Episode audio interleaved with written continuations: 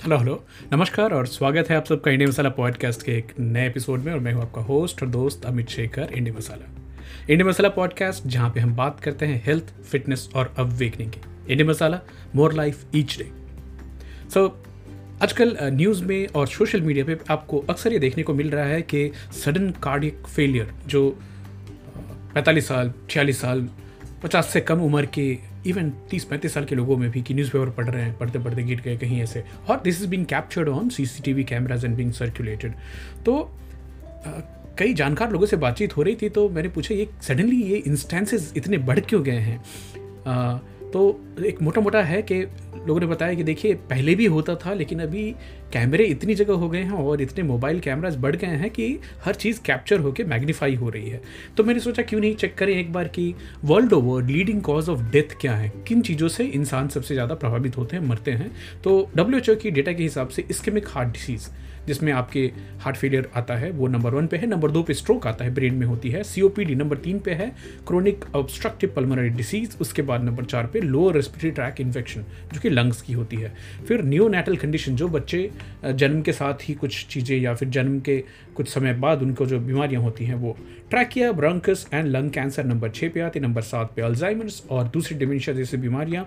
Number आठ पे diarrhoeal disease जिसमें कि पेट खराब होने वाली चीज़ें हैं। नंबर नौ पे डायबिटीज़ मेलिटस और नंबर दस पे आती है किडनी डिज़ीज़ जबकि वही हम भारत की डेटा देखने जाए तो भारत में नंबर वन पे कार्डियोवास्कुलर डिज़ीज़ है सेम हार्ट अटैक एंड बाकी चीज़ें जो होती है नंबर दो पे रेस्पिरेटरी डिसीजेज है नंबर तीन पे हमारे यहाँ इन्फेक्शस डिसीज़ आती है, जिसमें कि पैरासिटिक डिसीजेज भी हो सकती है, जैसे कि मलेरिया है और बाकी दूसरी इन्फेक्शन वाली बीमारियाँ.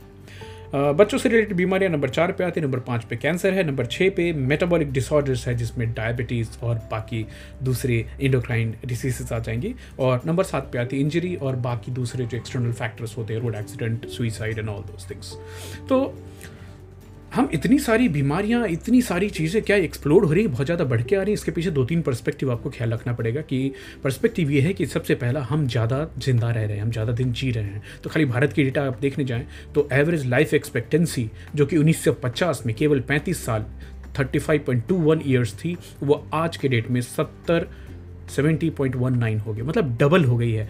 1950 में जो भारतीय 35 साल जीता था, आज 2022 में भारतीय एवरेज सत्तर साल जीते हैं तो डबल हो गई। तो ऑब्वियसली है कि जो पहले की जो एनेकडोट से, पहले की जो कहानियाँ थी, उसमें जो बीमारियाँ और ओल्ड एज की बात होती तो और अभी ये ज़्यादा देखने को मिलेगी, ज़्यादा बीमारियाँ देखने को मिलेगी। अब इसमें देखिए, आपको ये भी देखना पड़ेगा कि बहुत सारी बीमारियाँ थी जिनको पहले इनक्योरेबल माना जाता था, जिससे कि फैटेलिटी बहुत ज़्यादा थी, बहुत ज़्यादा लोग मरते थे। जैसे कि स्मॉल पॉक्स जिसको उन्नीस सौ अस्सी में रेडिकेट किया गया। पोलियो माइलाइटिस अभी 2017 में केवल वर्ल्ड वाइड एक सौ सोलह केसेज आए हैं, जबकि उसमें अब पहले तीन प्रतिशत तक बच्चे बिल्कुल विकलांग हो जाते थे, जो कि आगे लॉन्ग टर्म में पंद्रह से तीस परसेंट एडल्ट में डिसेबिलिटी को कॉज करती थी। मीजल्स मम्प सुरबेला ये सब नहीं देखने को मिलती। लेप्रोसी गायब हो गई। मलेरिया बहुत ज़्यादा कंट्रोल हुआ। याद कीजिए, एक समय था कि ब्रिटिशर्स को सबसे ज़्यादा भारत में उनकी मौतें मलेरिया की वजह से हुआ करती थी। उनको कंपल्सरी क्विनिन पीने को दिया जाता था। वो पीना नहीं चाहते थे, इसलिए उनमें जिन मिला के जाता था। तो जिन एंड टॉनिक क्विनिन वाला तभी से चालू हुआ है। वो भी एक अच्छी हिस्ट्री है। तो हम इतने सालों में अपने ओवरऑल खान पान रहन सहन कैसे इवॉल्व हुए हैं हम क्या हिस्टोरिकली खाते रहे हैं, क्या इसका भी कुछ प्रभाव है हमारी नई बीमारी के ऊपर में? तो बहुत सारी रिसर्च कर रहा था, बहुत दिन से विचार दिमाग में चल रहा था तो नेशनल जोग्राफी के हिसाब से could eating like our ancestors make us healthier एक आर्टिकल पढ़िए कि क्या हम अपने पूर्व को जैसा, पूर्वजों के जैसा खाना खाएँ तो हम क्या ज़्यादा स्वस्थ हो सकते हैं? याद रखिए होमोसेपियंस जो इंसान के हमारे जो सबसे पहले पूर्वज थे, ये केवल एक लाख साठ हज़ार साल पहले पूरी एवोल्यूशन के कॉन्सेप्ट में आए हैं, जिसमें कि एक लाख साठ हज़ार साल से हमारे पूर्वज इवॉल्व हो रहे हैं, केवल पिछले दस हज़ार साल में एग्रीकल्चर की शुरुआत हुई है। तो एग्रीकल्चर से पहले हम क्या करते थे? हंटिंग करते थे गैदरिंग करते थे फिशिंग करते थे। आपको एक समय के लिए खाना जुटाने के लिए कल किलोमीटर किलोमीटर चलना पड़ता था।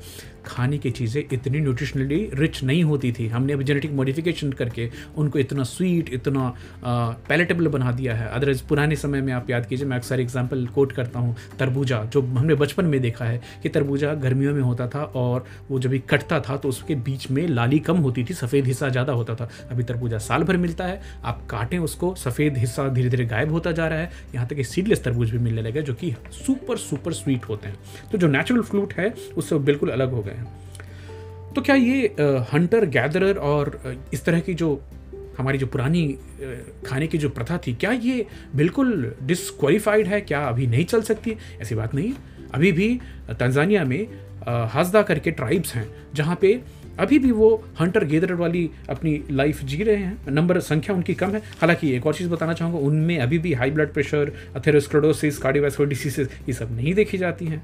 तो क्या हम आज, हमारा जो शरीर ऐसा इसलिए हो रहा है कि हम जो खा रहे हैं उसकी वजह से, या फिर हमने जो इंसेस्टर्स जो हमारे पूर्वज खाते थे, उसको पूरी तरह से डिस्कार्ड करके एक नया खाना चालू कर दिया। और इवोल्यूशनरी परस्पेक्ट में आप देखने जाएँ तो हमारी बॉडी अभी भी स्टोन एज वाली है।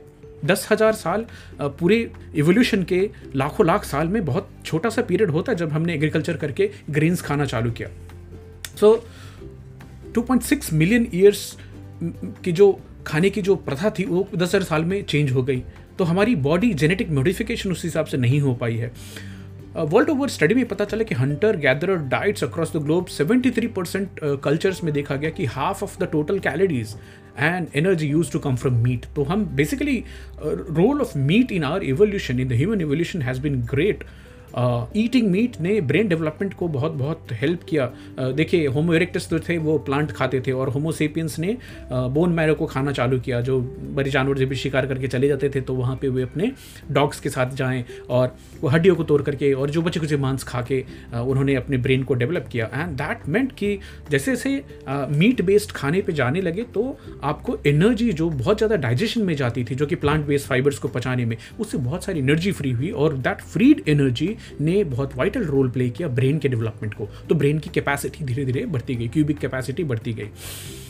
आपको एक बात इंटरेस्टिंग लगेगी कि जो हमारा ह्यूमन ब्रेन है, ये इवन सेडेंटरी हालत में, जब भी हम सो रहे होते हैं, हम जब भी रेस्ट कर रहे होते हैं, तभी भी हमारी बॉडी का ट्वेंटी परसेंट एनर्जी यूटिलाइज करता है। वहीं पे जो हमारे पूर्वज हैं होमो इरेक्टस जो एप्स हैं, वो केवल eight percent energy of the body use करते हैं। तो कहीं ना कहीं मीट खाने ने हमें, हमारे इवोल्यूशन में बहुत बहुत मदद की। आगे बढ़ते हैं। एग्रीकल्चर इज़ बहुत बहुत नया है हमारे लिए, जिसमें हमने स्टार्ट में सोरगम बार्ली वीट राइस ये सब शुरुआत की थी। बहुत कोर्स ग्रेन हुआ करते थे। जो कि ग्रेन्स ने हमें कैलोरीज देना और एक फ़ूड की एक तरह से क्या बोलूँ आपको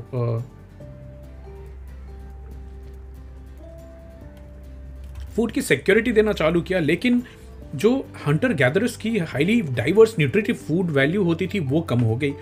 तो साथ के साथ आपको ये भी देखने को मिलेगा कि जब भी हिस्टोरिकल फॉसल्स में देखा जाता है कि जैसे हमने ग्रेन्स को खाना चालू किया, तभी हमारे पेरियोडोंटल डिजीजेस कैविटीज़ आना चालू हुआ उसके पहले के इंसानों में जो पूरी तरह से हंटर गैदर एंड फॉरेजिंग करते थे, उनमें डेंटल डिजीजेस कैविटीज़ नहीं दिखी जाती थी। तो एक और चीज़ हुई कि फार्मर्स ने ज़्यादा बच्चे पैदा करना चालू किया क्योंकि फ़ूड सिक्योरिटी आ गई, ज़्यादा दूर घूमना, चलना नहीं हुआ धीरे धीरे यहाँ तक कि युवल नोवा हरारी साहब तो बोलते हैं कि इंसानों ने गेहूँ को इस्तेमाल नहीं किया, गेहूँ ने इंसानों को इंस्लेव कर लिया स्लेब बना लिया। और जैसे जैसे इवोल्यूशन आगे बढ़ी तो इंसानों के मुँह छोटे हो गए और बॉडी बड़ी होती गई क्योंकि हमारी कैलोरीज बढ़ती गई। तो क्या हम वो हैं जो हमारे इंसिस्टर पहले खाया करते थे?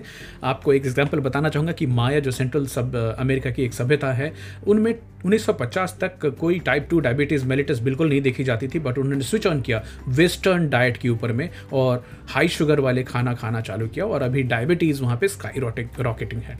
तो हमारे अभी के खाने में क्या रॉन्ग है? एक तो है कि कुकिंग की जो प्रोसेस आई 1.8 मिलियन अगो जिसने कि जो खाने की चीज़ें, उसको सॉफ्ट और हाईली पैलेटेबल और एनर्जी रिच फ़ूड बनाया तो आज हम ये तो बिल्कुल सहमत हैं कि रॉ अनप्रोसेस्ड खाने को खाकर हम ज़िंदा नहीं रह सकते बट लास्ट 100 सालों में जो बहुत ज़्यादा खाने में चीज़ें ऐड हुई, बढ़ गई, जैसे कि मुझे याद आता है, चीनी बढ़ गई रिफाइंड वेजिटेबल इंडस्ट्रियल ऑयल आ गए, एक सॉलिड कॉम्बिनेशन आ गई कि high sugar high fat high salt वाली चीज़ मिला के बेचो, मस्त बिकेगा, घी खाना कम कर दिया, हमने डालडा बढ़ा दिया गुड़ कम कर दिया sugar plain white refined sugar बढ़ा दिया। एग्रीकल्चर रिवोल्यूशन में हमने वीट राइस मेज़ इनका इस्तेमाल ज़्यादा कर दिया जेनेटिक मॉडिफिकेशन होने लगी, लेकिन हमारे जो ओरिजिनल थे मिलेट्स थे सोरगम बाजरा, रागी, ये सब कम होते चले गए। शुगर कंजम्पशन हर कंट्री में बढ़ती चली गई। मुझे याद है, बचपन में राशन की दुकानों में चीनी मिला करती थी, पर कैपिटल इंसान के हिसाब से, जो कि अभी फ्री मार्केट में मिला करती है, और पता नहीं हम कितना ज़्यादा खा रहे हैं। दूसरा चीप ग्रेन और cheap refined vegetable oils and चीज़ मिल रहे तो फ्राइड फ़ूड की कल्चर बहुत बहुत ज़्यादा बढ़ गई। अच्छी तरह से एक अच्छा ये भी हो कि मिल्क एंड एग की कंजम्पशन बढ़ी। लेकिन साथ थे, मैदा आ गई और मैदा में फिर बिस्किट और पार्ले एम्प्रो जहाँ से शुरुआत हुई और पता नहीं अभी कितना सारे बिस्किट्स मिलते हैं। नूडल्स आ गए, चिप्स आ गए, बहुत सारे मिठाइयाँ बनने लगी, मिठाई की दुकानें बढ़ने लगी और लोग मिठाई बहुत ज़्यादा खाने लगे। कॉर्न सिरप आ गया आर्टिफिशियल शुगर्स आ गए, पूरे दिन खाने की आदत और प्रथा चल पड़ी, ये बिल्कुल गलत प्रथा है। हाईली पैलेटेबल फ़ूड मार्केट में मिलने लगे, जो कि आपकी ब्रेन को, ऐसे फ्लेवर्स हैं कि ब्रेन को हैक कर देते हैं, आप खाए बिना रुक ही नहीं सकते। लेकिन आ, कुछ ध्यान दीजिएगा इन चीज़ों के ऊपर में। हालाँकि कुछ अच्छी चीज़ें भी हुई हैं। तो लास्ट अभी देख रहा हूँ मैं लोग ऑर्गेनिक चीज़ों की तरफ़ जा रहे हैं कि ऑर्गेनिक चीज़ें खानी। सप्लीमेंटेशन के ऊपर में ध्यान दिया जा रहा है। कोल्ड ड्रिंक्स में डाइट कोल्ड ड्रिंक देखी जा रही है। फ़ूड में और न्यूट्रिशनल अवेयरनेस थोड़ी थोड़ी बढ़ रही है, खासकर बच्चों में बढ़ रही है। मैं बहुत खुश हूँ इसको लेके। कुछ लोग वीगरिज्म की तरफ़ जा रहे हैं, जो कि एक अच्छी शुरुआत है, क्योंकि आप बहुत ज़्यादा प्रोसेस चीज़ों को खाने से बचेंगे। कुछ लोग ग्लूटेन फ्री खाने की तरफ़ जा रहे हैं, उनको पता चल कि वो सीलिक डिसीज़ इतने सालों से परेशान हो रहे थे। जी फ़ूड काफ़ी बढ़ रही है, पता नहीं कब तक चलेगी। दुनिया भर के कॉरपोरेट सीड कंट्रोल करते हैं। आपको ये आश्चर्य लगेगा कि दुनिया भर में जो खासकर जो बीज बेचने वाली कंपनी है दो चार ही हैं और वो पूरी दुनिया को कंट्रोल करती है। एनर्जी ड्रिंक्स पता नहीं क्यों इतनी स्पाइक हो रही है, बहुत सारी कैफीन मिलाई हुई शुगर होती है उसमें भी। एक low calorie low fat fat चल रहा है, जो मैं सहमत नहीं हूँ उससे। कितने सारे केमिकल्स और प्रिजर्वेटिव्स हमारे खाने में मिलाए जा रहे हैं प्रोसेस फ़ूड में गॉड नोज़ ओनली बीच में एक टाइम आया था कि बटर को बुरा करके मार्जिन को न्यूट्रलाइट और ये सब अच्छा बोला गया था बट वो खत्म हुआ thankfully butter is back ghee is back ये अच्छी बात है। और लोगों में घी के प्रति अवेयरनेस बढ़ रही है। कार्बोहाइड्रेट्स के ऊपर में अवेयरनेस बढ़ रही है। अक्सर रोनेश सिन्हा बोलते हैं कि हम लोग वेजिटेरियंस नहीं ग्रैनिटेरियंस हैं इंडियन बहुत ज़्यादा ग्रेन्स खाते हैं। फ़िश की कल्चर बढ़ रही है फ़िश प्रोडक्शन बढ़ रहा है that is good farm to table लोग खाने के ऊपर में ध्यान दे रहे हैं। फ़ूड वेस्ट बढ़ रही है, जो कि अच्छी चीज़ नहीं है। Ancient grains are making come back तो I am seeing millet ragi cookies and बाकी चीज़ें आ रही हैं। फ्रेश प्रोड्यूस मिलना चालू हैं ऑनलाइन चाहे बिग बास्केट हो अमेजोन हो फ्लिपकार्ट हो, आपके घर तक फ्रेश सब्ज़ियाँ, फल पहुँचाए जा रहे हैं। Protein is the golden child now yes awareness for protein is increasing which is good diversity of food fruits and herbs world over से अभी हमें मुंबई और दूसरे शहरों में मिलना चालू हो गए हैं।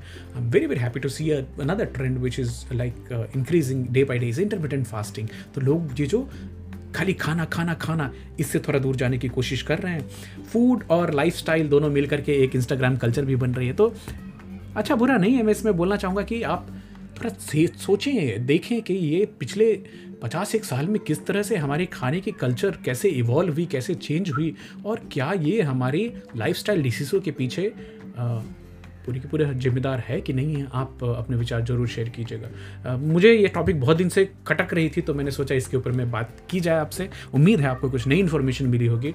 अपनी जानकारी बढ़ाएँ और ज़्यादा रिसर्च करें, और मैं जो यूट्यूब का लिंक है, उसमें मेरे जो रिसर्च आर्टिकल्स हैं, उनका लिंक शेयर करूँगा। आप भी इसको देखें। Thank you so much see you with another topic interesting topic तब तक अपना ख्याल रखिए। See you all love you bye take care